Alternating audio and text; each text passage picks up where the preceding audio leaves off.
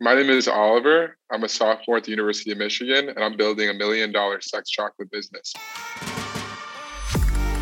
You're listening to the Next Generation Podcast, weekly interviews with the most interesting and successful 20 somethings out there. Oliver, we are excited to have you on the show, man. How are you doing today? I'm good. I'm good. Thanks so much for having me on, fellas. Of course, live from LA NFT week over there. Uh, we're, we're excited to dive into everything, man. I feel like this is one of those episodes where like we've had guests on before that work like small businesses and do random software things, and like you've kind of heard of the stuff before. You're like, oh, you're you know you're running like a dry cleaning business, or oh, you you have a software business that does email automation. Like that, we've heard of that kind of stuff before. Very rarely are you bringing on people who are selling sex chocolate. So um, I want to start off this podcast with kind of getting into like your background because you are correct me if I'm wrong. Are you 20 years old? Yeah, I'm 20. Usually, people who start their first business start off trying to sell things like t-shirts or like let me help you build your first website and things like that and selling those kind of services. If I had to guess, my guess is that this is not your first entrepreneurial venture. Like I'm guessing you didn't just like first off begin with sex chocolate. Like you seem like kind of hustler, likes to go and get his hands dirty and start some things. Yeah. What were some of the businesses that you started before actually working on tabs? Yeah, absolutely. Um, I definitely have a similar story, like you said, in terms of like I sell T-shirts. Uh, my first business was uh, when I was in third grade, actually, believe it or not. I started this little project. It was called Pencil Insurance. I don't know why pencils were very valuable in class or in my school, but uh, they were. It was kind of like a, a commodity. And uh, a buddy of mine and I came up with this idea of where basically people would pay us like one to three pencils a week. And if they ever lost one, we would replace the pencil to them, you know, free of charge. And we ended up recruiting like an army of uh, sales reps that, you know, got involved, all of my friends and my friends of friends. And it was like a huge operation. And some of my like high school friends still to this day are like, yo, like pencil insurance, pencil insurance. But that was kind of like my first like little I guess, experience. Um, and I've kind of had that entrepreneurial bug ever since I was a young kid. Um, you, have definitely gone the unique route, though. I, I don't think I've ever heard of anyone who's got a pencil insurance I've never business. Heard that in my life. Ever heard of sex chocolate? I love the yeah. uh, ingenuity here and the uniqueness. Um, yeah, oh yeah. So, so then let's dive into the the current business. What what does that look like? Yeah. I guess from an original, you know, sure overarching? Did you have an idea? I don't even know. How do you do product testing for any of this stuff? Like what? Sure. What's the A to Z story there? The product testing. Yeah. well, to like to take a few steps back, like I mean, there's definitely a lot of time that went from pencil insurance to uh, you know Tabs chocolate. So I, I would say like my first like real like business was when I was a freshman in high school. Um, I think I was about like 14 out at the time, and I saw the fidget spinner trend explode in my classroom and you know everybody wanted one and it just happened to be that like my school was like one of the first places where this viral phenomenon kind of broke out. And you know, I saw it. I was like, I can make these. I can sell these. So I convinced my grandpa to loan me like 500 bucks. I bought a fidget spinner. I bought a rubber mallet. I turned my, my basement into a little sweatshop factory. And every single you know night, I'd be, be you know producing these spinners, hammering in the skateboard bearings, and selling them to my buddies. Similar to you know the fidget spinners, you know back in the day. Um, eventually, kind of tapped out the uh, the high school space. Eventually, tapped out like the middle school space and the elementary school space. So then I started knocking like door to door uh, to local mom and pop shops. Yeah, with fidget spinners, trying to get them to you know carry and buy like twenty spinners at a time. Um, eventually, like I kind of saturated like I guess the in real life world. Um, even started doing like events where I'd man a booth and you know let kids customize their own fidget spinners. We did like these crazy bar mitzvahs and parties. They would pay us like two k a pop like for a night, and it, this was like crazy money to me at the time. But yeah, so like long story short, like that was kind of like you know my first real business. Um, and after after selling in person, I was like, yo, I'm gonna throw these online. So I put it on like eBay and and Etsy, and then like that opened me up to the world of like uh, you know D2C. Um, and I was like hooked. It was magical, you know, like sending out a couple fidget spinners, like running to the mailbox and, and putting them in the envelopes and sending it out and waking up to, you know, the cha-ching or like the, the $30, $40, like kind of, you know, wire into your account. Um, so like that was like my first entry point of like, I guess the online uh, ecosystem. It's, it's that's so about, funny. uh, It's well, yeah, sorry, quickly say it's so funny hearing that story from you because Gio and I actually had a very similar. Like I haven't really told you anything about Gio, my background at all. Right. Basically, we we ran an Amazon FBA business in college where we would sell like these like cell phone accessory, like phone pockets essentially. And yeah. the first order that we did from overseas was like a thousand something units. I think I want to say it was two thousand units. Um, and we just like go around campus like selling it to all of our friends and our friends being good friends like would all buy them from us for like five ten bucks whatever and then like we sold like 75 and we were like, we're kind of out of friends. we're, we're, like, right, right, right. We, we, showed up to the cafeteria with the trash bag just full of these things, trying tr- trying to sell them at like dining room tables and everything. And yeah, you quickly tap out the uh, the friends and family and student market. But then we ended up selling like I want to say like 30 grand worth on Amazon that first year. And then like it was like, oh shit, like strangers are buying this. Okay, this opens up like a whole opportunity. So I completely resonate with that story. Totally. Totally. And you know, we also did like some wholesale deals. We sold like I think a couple thousand fidget spinners to like Skadden Arps, you know, the law firm. They, you know, we they, we put their logo on it and they would give it away when they went to college campuses, like for recruiting events. Like we were scheming like however we could, you know, to get these out there. But you know, as soon as like the fidget spinner took off, it also died out. And after that, I was like, all right, like what do I do now? I sold quite a few fidget spinners, uh, made some made some good money. But you know, I was kind of left with like, look, nobody's buying these anymore, and so I ended up like starting my own little like social media management company. This was like when I was a sophomore uh, in high school. I went back to the stores that I was selling the fidget spinners to, and I was like, look, like I built my Instagram account from like zero to like eight thousand followers in you know six months. Like, let me let me run up your Instagram pitch. Um, no one will give you the time of day. Like my barber was like my first client. He's like, listen, I'll give you a free haircut a month in exchange for you running my IG page. I was like, all right, like done. Um, and then from there, like he introduced me to other business owners around town. And, you know, in a couple months, I had like 13 to 15 little local mom and pop shops. And I had like a little photographer that would go around and, you know, created some, some systems. So I had this like kind of mini agency. Um, but, you know, the problem was, was that like there was a high churn rate. And the reason why is because there are no metrics or attributions, right? Like you know, I was getting them followers, but like, was I getting them sales? Was I getting them customers? And so that's when I kind of flipped from like the surface level, you know, IG engagement to actually getting into the back end of things. Um, you know, Facebook ads, Google ads, because the beauty was that you could track every single website visitor, add to cart, purchase, the conversion value, etc. Um, and so like that's when I kind of made that shift when I was about a sophomore in high school. Um, and I worked on a couple other projects, some drop shipping stores, selling phone cases on Etsy. I, I did that too.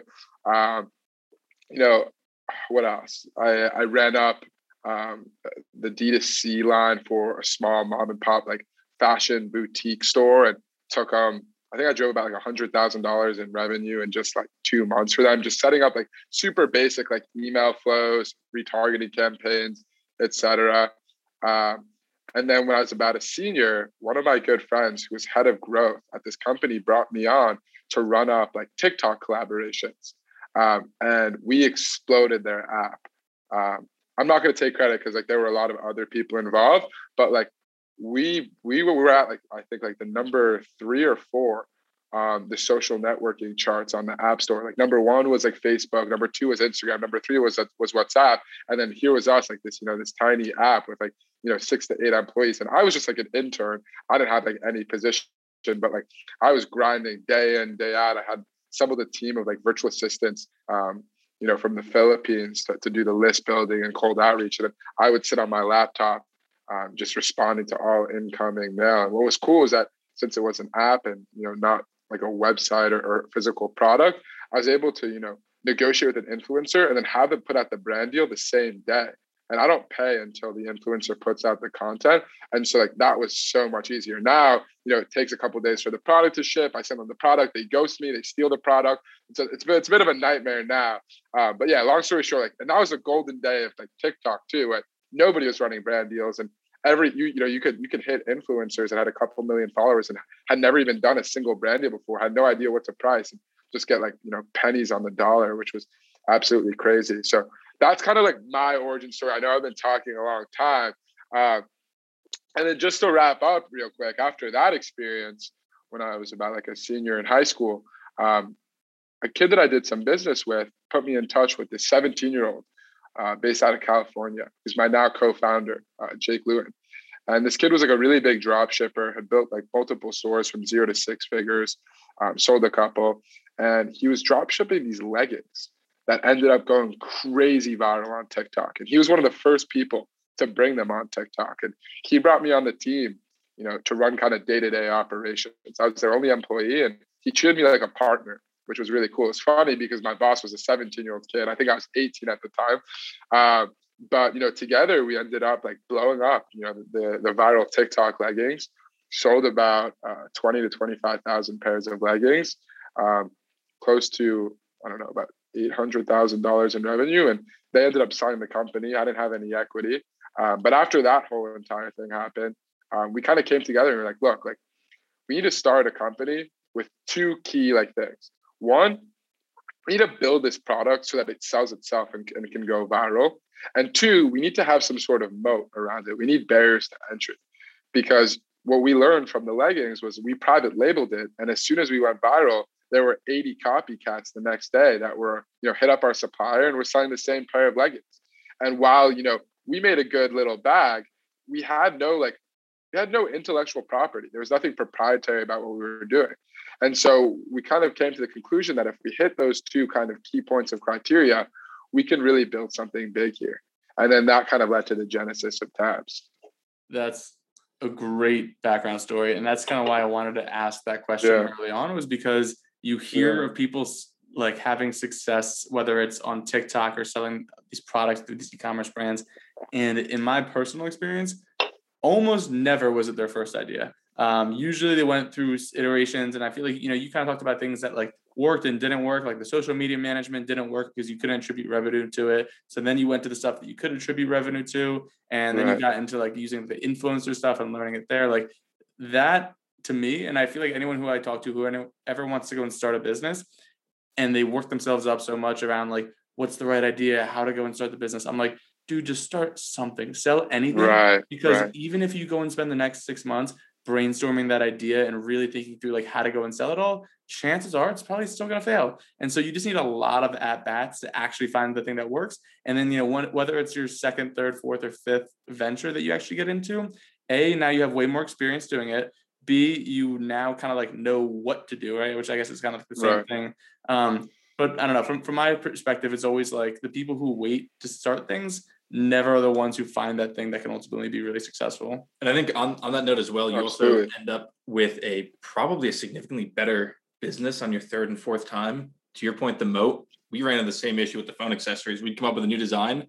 It got to the point where within a week, there'd be a copycat seller with the exact yeah. same design. It's frustrating. Now we know we're never going to start a company right. generic product, right? But you, you kind of right. really only get that ingrained once you've actually seen it happen, you see the issues, you see, you know, I have no intellectual property. I have no way of stopping someone from copying me.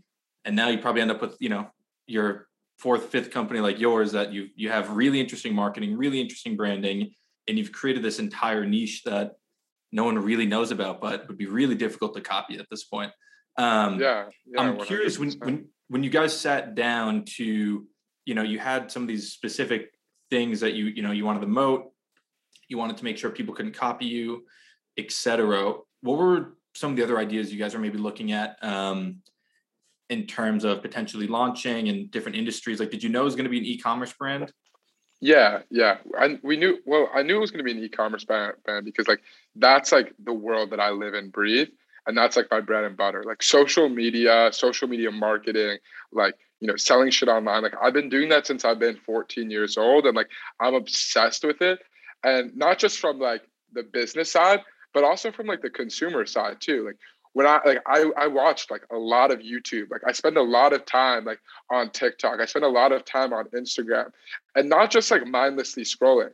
Like, yeah, I do that too. I'm not gonna lie. But you know, on the back of my head, I'm also subconsciously thinking about like, well, like how how how's how are they marketing this? Like, what's the angle that they're taking? Like, how could I leverage this to apply to like my brand or you know whatever it is?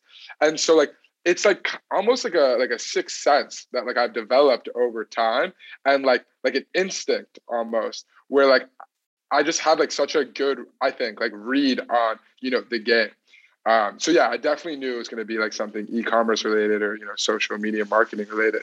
Um, in terms of like you know other things that we were brainstorming and doing, um, I was going to launch um, a hot cocoa bomb uh, company. Believe it or not, um, have you guys seen the hot cocoa bombs? They're like these you know chocolate spheres, and then there's a cocoa powder on the inside. Is it is it like a bath bomb but chocolate? Yeah, yeah, yeah. It's like a bath bomb but chocolate. You know, I saw my my local bakery selling these and they were like flying off the shelves. They couldn't keep them in inventory. And then I went to do some more research, and it seemed like it was this crazy viral thing that was popping off, but it was only being sold by local like mom and pop bakeries. So I was like, yo, like if I could you know brand around it and had like national distribution, like I could be like you know the cocoa bomb like seller.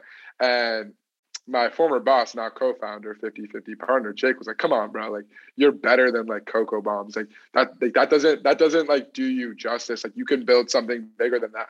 And I was like, well, like what? You know, I, I, I've been toying around with some different ideas or whatever.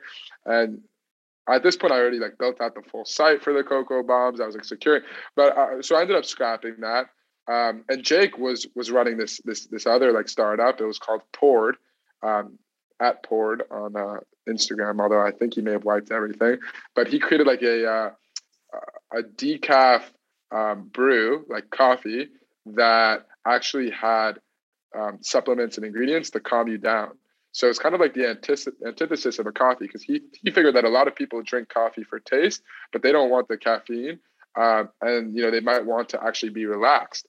And so he he kind of like ran with that and built out an MVP and was testing that out. Uh, he didn't even actually buy any product. He just like completely like whipped up a store, like photography, whatever, and then was driving traffic. And then anyone who ordered, he would refund them just to like see like a, you know a proof of concept there. But he ended up kind of you know throwing that on the back burner.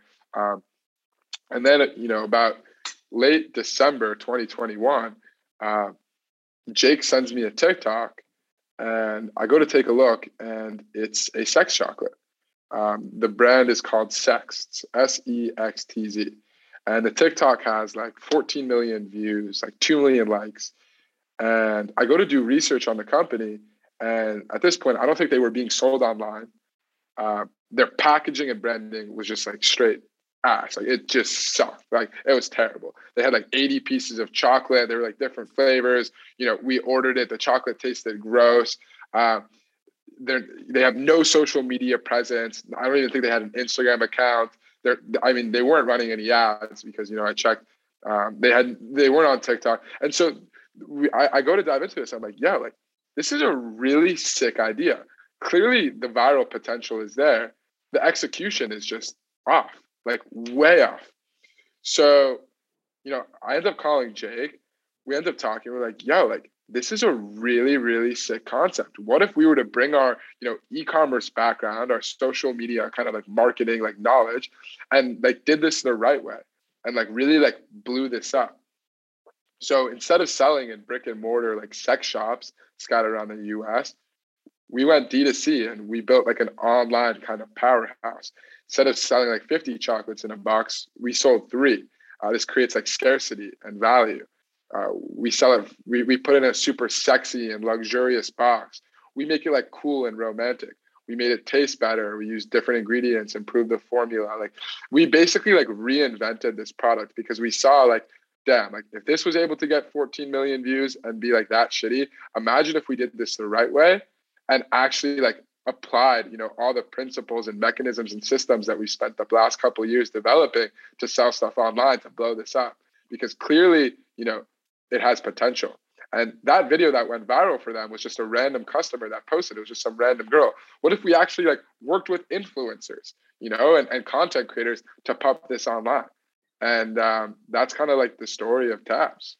That's amazing. And I want to dive into specifically how you kind of got started. Because when I was doing the research for this podcast, I saw the domain obviously registered in like 2021. It sounds like it was towards the end of 2021. And then I saw some kind of like screenshot that you posted on Twitter where it's like from January 7th to the 14th, you also had like $73,000 in chocolate. And I don't know if those were pre-orders or if those are just like normal right, orders or what. So I want to, yeah. I want to get into like the marketing tactic of yeah, all absolutely. that in just a little bit.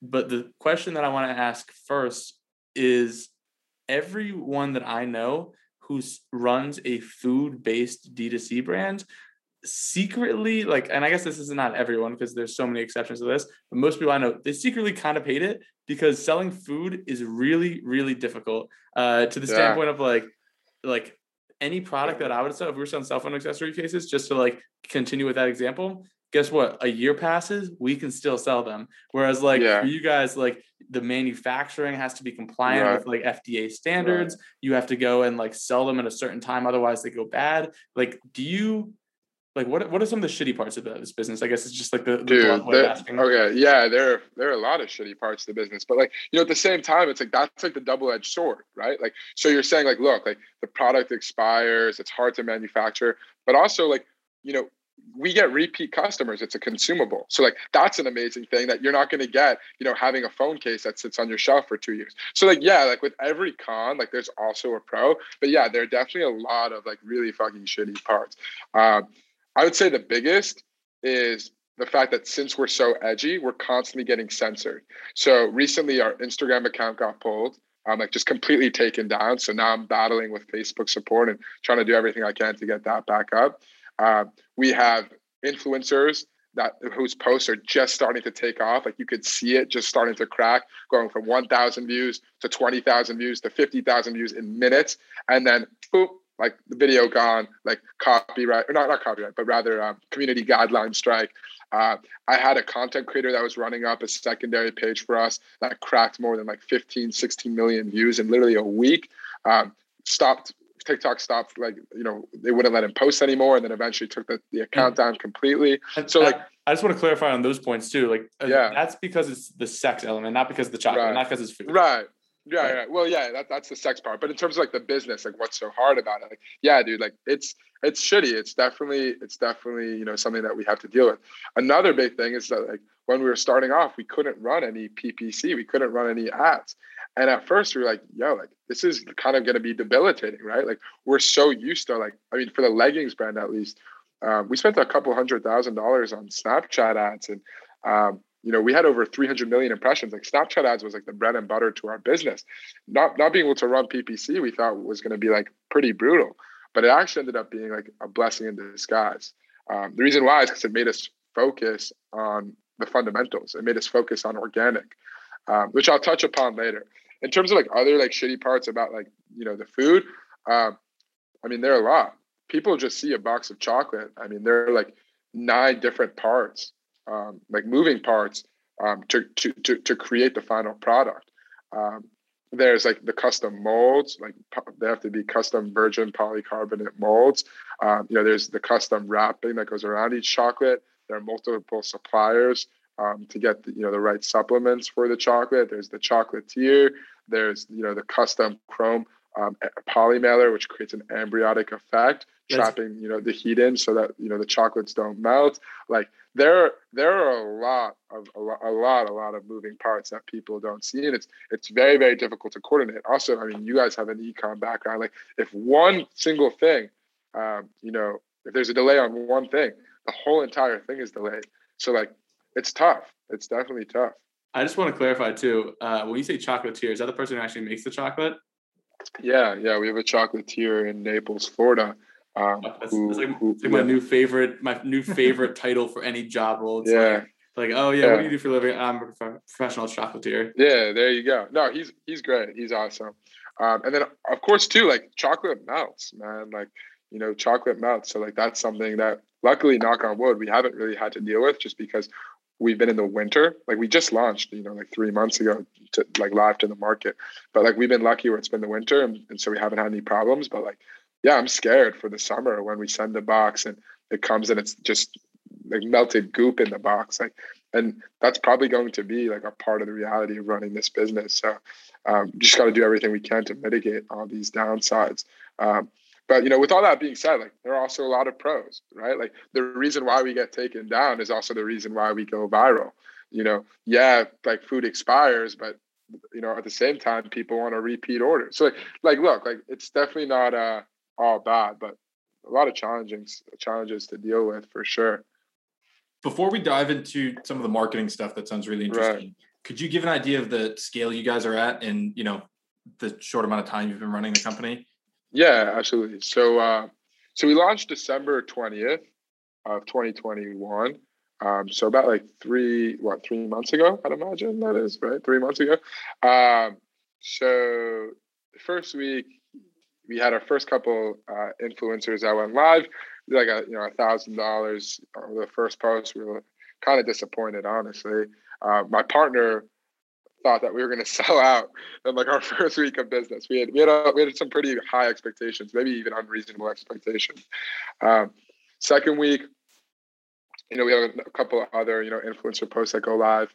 We're we're doing okay, and then we come up with like this kind of repost strategy where we start downloading um, the the influencer posts in an HD file without the watermark, and we start we start throwing it on um, every single platform you can imagine: Facebook Reels, Snapchat, um, YouTube Shorts, um, Instagram Reels, um, Pinterest, Idea Pins. Basically, every single platform we, we take we take the content, we repurpose it, and all of a sudden, one day, a Facebook Reel pops off and gets like a couple million views, and we do like ten or twelve thousand dollars in sales that day, and you're like, holy shit! And then the next day we do like ten or twelve thousand dollars in sales, and the next day, and the next day, and the next day, just like randomly, like some videos just started popping off, and we basically had like a VA who would spam all these different platforms day in day out with every single video we had in our kind of arsenal that was downloaded and repurposed. Um, and in about three and a half weeks, we sold out of our initial run of 3,000 units, which was about uh, I mean, it's thirty dollars a box, so ninety thousand, about a hundred thousand dollars, including shipping, handling, everything, um, and and that was cool. Uh, then right afterwards, uh, we had an influencer post. Um, her name was Masi Wolf.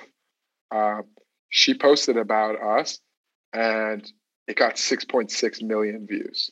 It was crazy. That day, we did fifty thousand dollars in sales off of pre-orders, which was like absurd, like just absolutely absurd. And the craziest thing was that, uh, you know, keep in mind, we're very transparent when we're doing pre-orders. Like we're not trying to dupe anyone. We're building a long-term sustainable brand. This is not like some drop shipping scheme. And so we say like, look, like orders are going to take four to 12 weeks. Like when you go onto our website, or at least at that point of time, you had to actually confirm that you understood that like orders are going to take four to 12 weeks. We wanted to be overly communicative and overly upfront.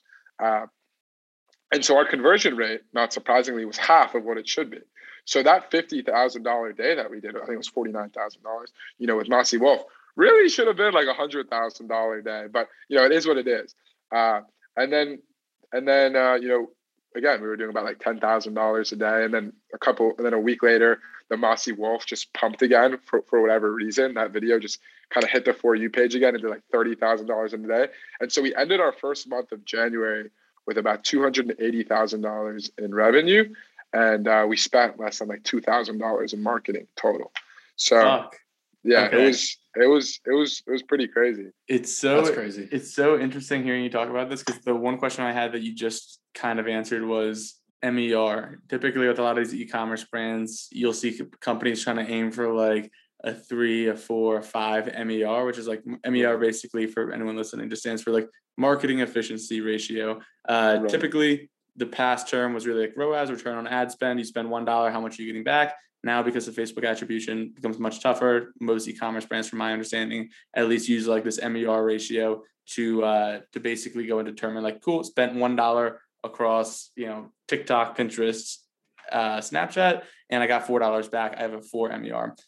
Right. You had like what was it, 130 MER? yeah, like we had a like, crazy MER. But like the reality is, is like that's why it's important to like look back. It's like this is why we created this product was because we wanted to create something that could go viral. We're not running Facebook ads. We're not running PPC. And again, remember what I said, which was like, you know, the detriment of not being able to run like you know PPC actually became our biggest strength because it forced us to go down this route, which we probably wouldn't have discovered or, you know, have focused so much time and energy into. And we've been like pretty successful, like knock on wood, because of that. You talked about conversion rates on your site being half because of the pre-order. So right. now you've got some really cool stuff, and your site is absolutely balling. Like, it, like if anyone wants to go check it out, just tabschocolate.com. However, you can't check it out on desktop It's a mobile only site, and the desktop kind of redirects you with the QR code and everything. So I've got a couple questions from a tactical standpoint in terms of like how Right. this and that converts on the website. But the first thing right off the bat is: is there a reason that you don't let people go and order on the desktop?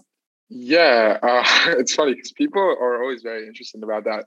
Straight up, um, the reason why we were mobile only was just because we were so strapped for cash and um, time when we were starting tabs that we kind of sat down and we were like, look, hey, instead of you know defraying our efforts and spending 50% of our budget on a desktop and 50% on a mobile and, and you know allocating it that way, let's be real, like 90 more than 90% of our traffic is going to be coming from mobile why don't we why don't we put all of our eggs in that basket and really create like the best customer experience there? So like we were like super super mobile centric. And then when it became time to do the desktop like we had we had, we had like some designs you know for the desktop but it didn't look great at all. And we're like you know what? Why don't we just put like a, a redirect a qr code make it cool make it fun um, to, to push them back to mobile? Um, and it wasn't our thesis actually ended up panning out like I mean, more than like 95% of our traffic is going through mobile. Not surprisingly, everybody's finding us on TikTok. Um, and so, I mean, now we're developing a desktop site just to have it out there. Um, but yeah, there's no like tactical secret where it's like, oh, like, you know, other companies should be doing that. Like, no, we just didn't have money, honestly. Is most of your traffic still coming in from TikTok essentially? Yeah, so traffic's definitely slowed down quite a bit. And the reason why is because we don't want to be pushing until we really um, get our systems um, in place. So, you know, month two, February, we did about $100,000 in revenue. And uh, month three, I think we're at like uh, forty to $50,000 in revenue. Uh, and so like right now we're just like riding you know the organic wave without really working with a lot of influencers or content creators we're trying to make sure that we we have everything in place our email and sms flows uh, you know we we fulfill the whole backlog of more than i think 9000 people that have pre-ordered uh, we're, we're basically waiting until we, we we produce our next round of of um, manufacturing and, and we have more boxes on the shelves until we really start kind of pushing again. Um, yeah. On on your actual website and product page, there's a section that basically says, I, I gotta imagine you do inventory runs in fifteen thousand or something like that, because on the actual Right. product page it says like, hey, only like seven thousand or fifteen thousand left remaining or something. I would love to know. Okay, two questions, I guess. One is that a is that an app or is that just a custom build? yeah, it's custom coded. It's custom coded. Okay, cool. And so I'm assuming that just gets counted based on like fifteen thousand minus every order or something like that. Yeah, Cool. yeah. Makes sense. Um, the second question that I had here was do you notice a conversion rate difference when that thing is 15,000 to 15,000 versus only a thousand left of the 15,000? It's impossible to say, really.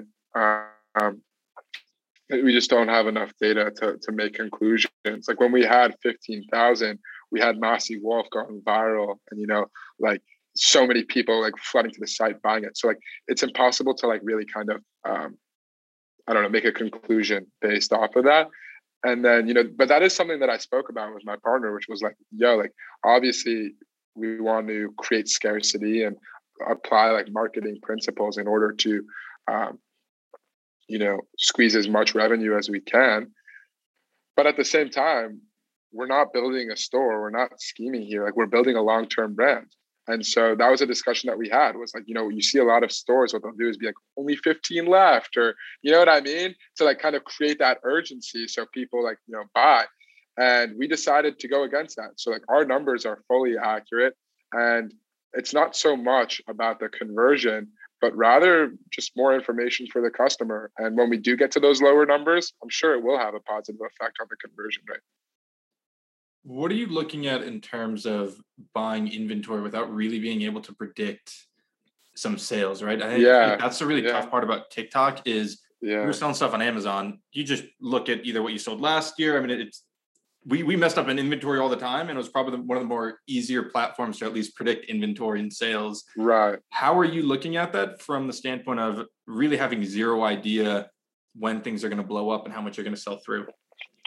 Um, well, quite honestly, I think things blow up when we want it to blow up. We have a super viral product, and it's just about you know whether we want to activate the right influencers and creators and, and people to really start like pushing content. Um, so like right now like we're not doing anything.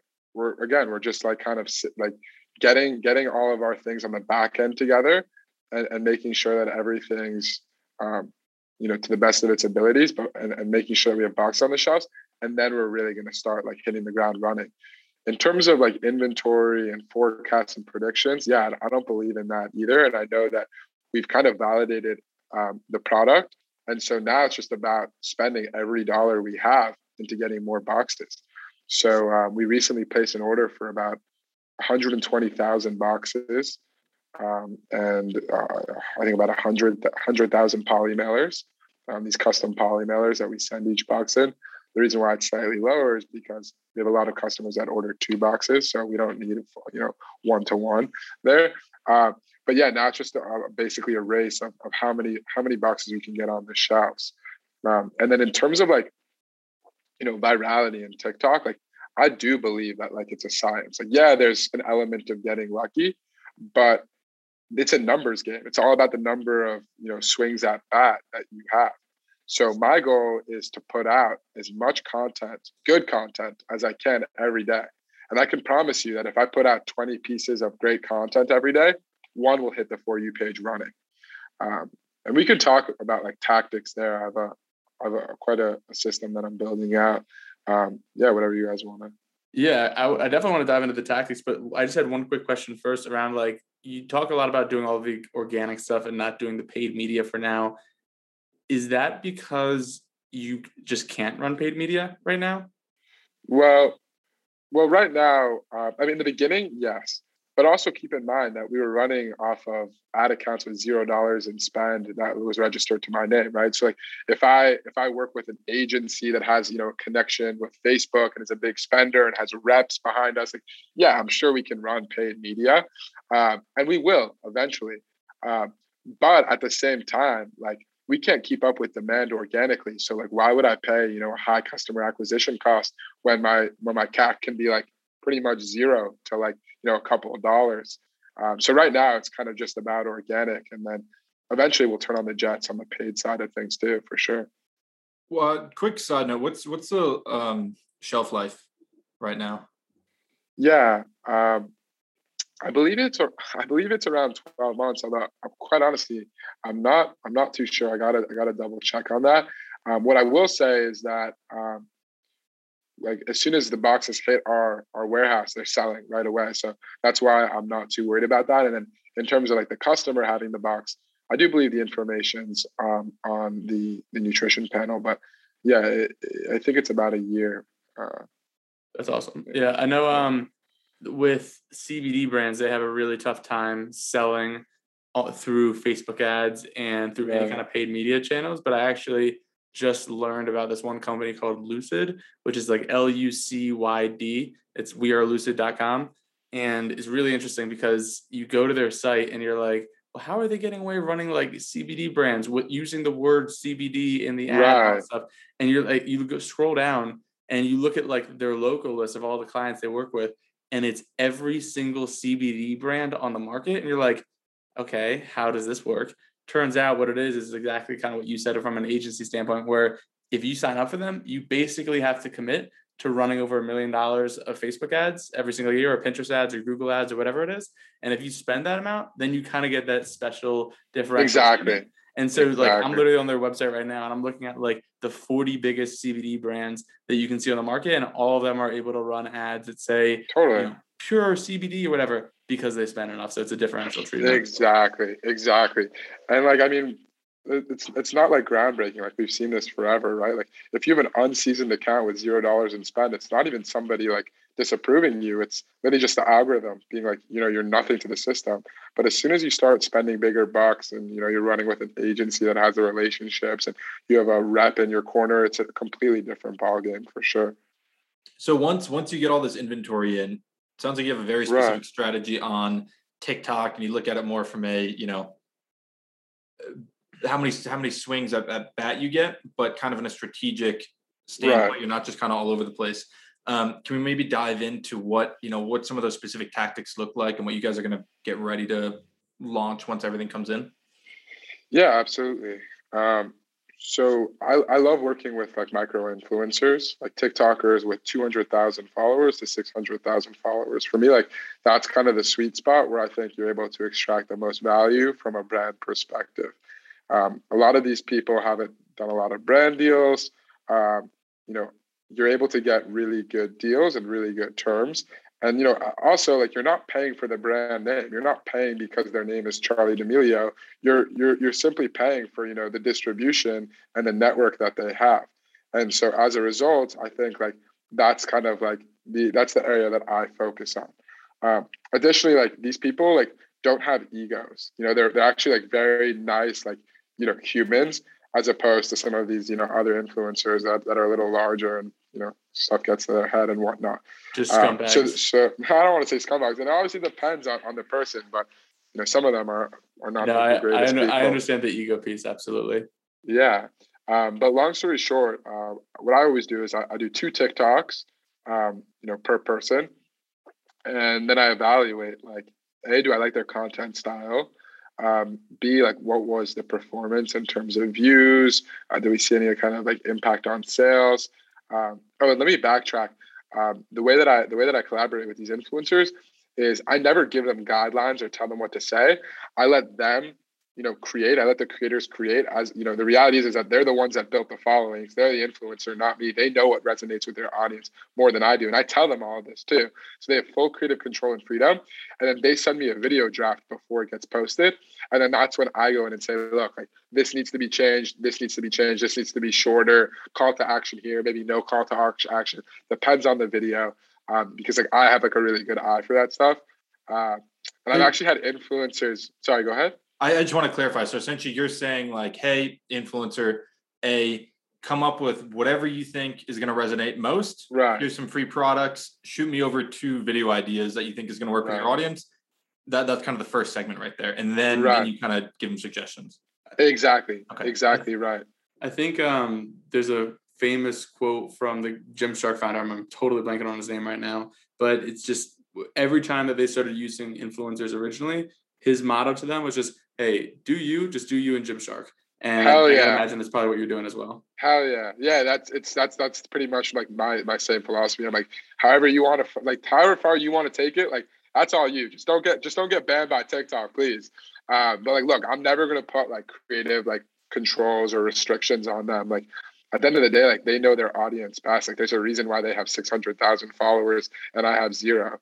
Uh, but what I will say is that like I do think it's important that you review the content once they make it, and you know just shape shape some things up, whether it's making it shorter or faster paced or a better hook. Because I also have an eye for like the organic part, and I've had influencers that are like, "Damn, like like you do this better than I do." And I'm like, yeah, man. Like I've been working with a lot of influencers. Like I live on, I live on these social media platforms too. Uh, so like that, I think that part is also, you know, equally as important.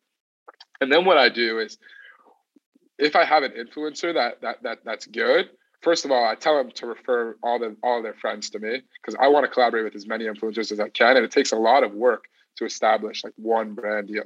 A lot of a lot of influencers don't respond. A lot of them steal your product and never post. A lot of them ghost you. You know, so it's it's it's a, it's a long process. So so whenever I have one good influencer that has posted for me and does a good job, I tell them to refer all their friends, a that are influencers, obviously, and then b I actually get on a meeting with them like it's like this, you know, on a Zoom or on a Google Meet, and um, I basically bring them into the company.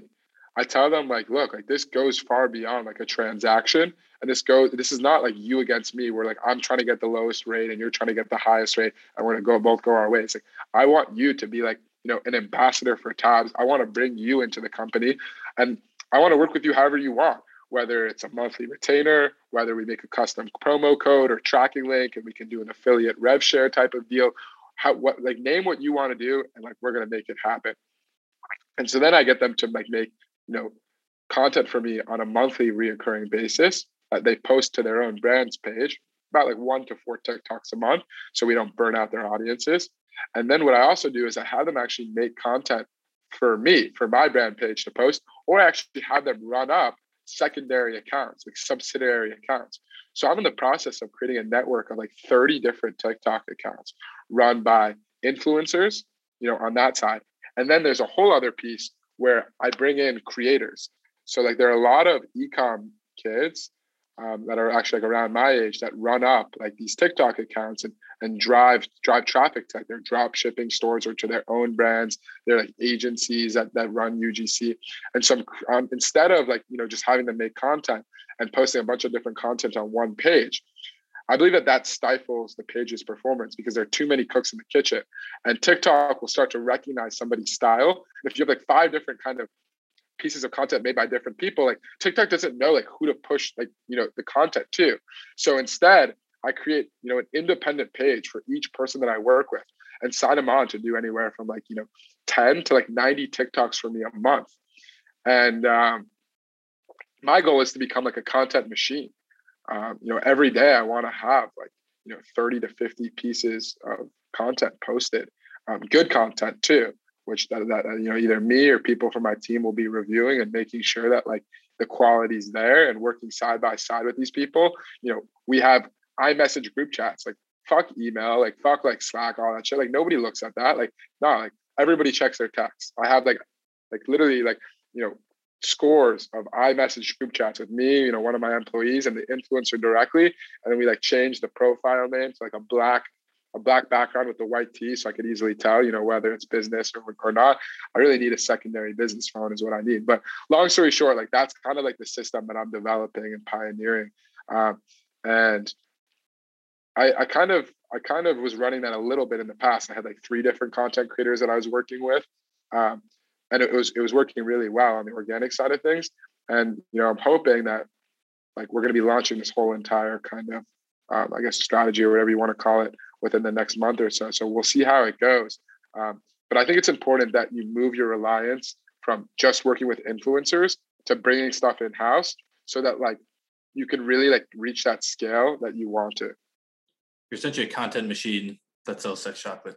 yeah, thank you. Thank you. Um, I quickly on like a very maybe technical side, how are you getting? You said you know the funnel sounds like it that there's a pretty high drop off rate on you contacting an influencer, them not right. responding, them responding. So you, you kind of like an outreach funnel there. What does that actually yeah. look like in terms of populating it with? Hey, we're going to reach out to these five thousand influencers. Are you scraping? Right. In are you hiring someone to come up with these lists? Are you emailing yeah. all of them? Are you DMing? Like, what does it actually look like on a very you know technical side of how sure. you're getting your message to them? Yeah. So I want to hit them however I can hit them, and I'm trying to optimize for scale.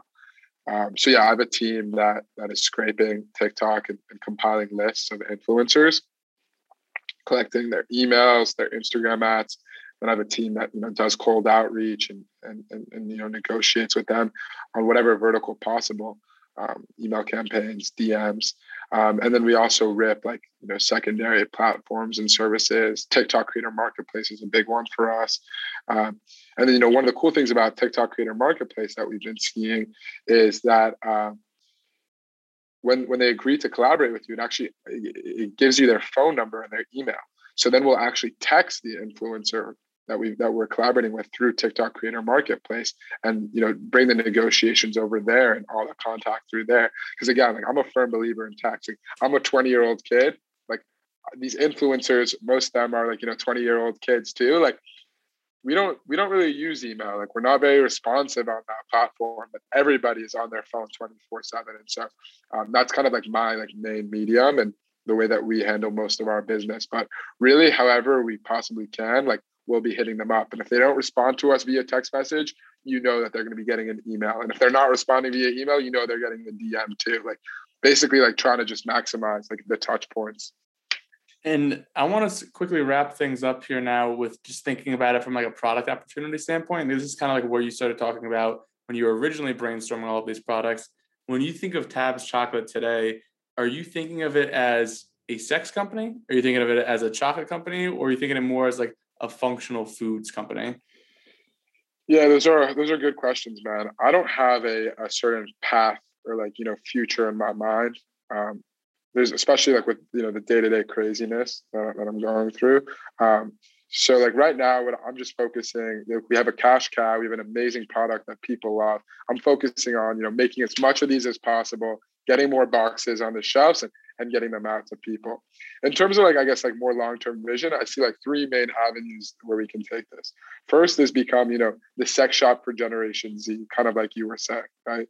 Um, coming up with innovative, really cool products to spice things up in the bedroom while still being cool and sexy and destigmatizing a very typically taboo industry. Number two is what you also what you mentioned, becoming that kind of functional food brand, huge possibility.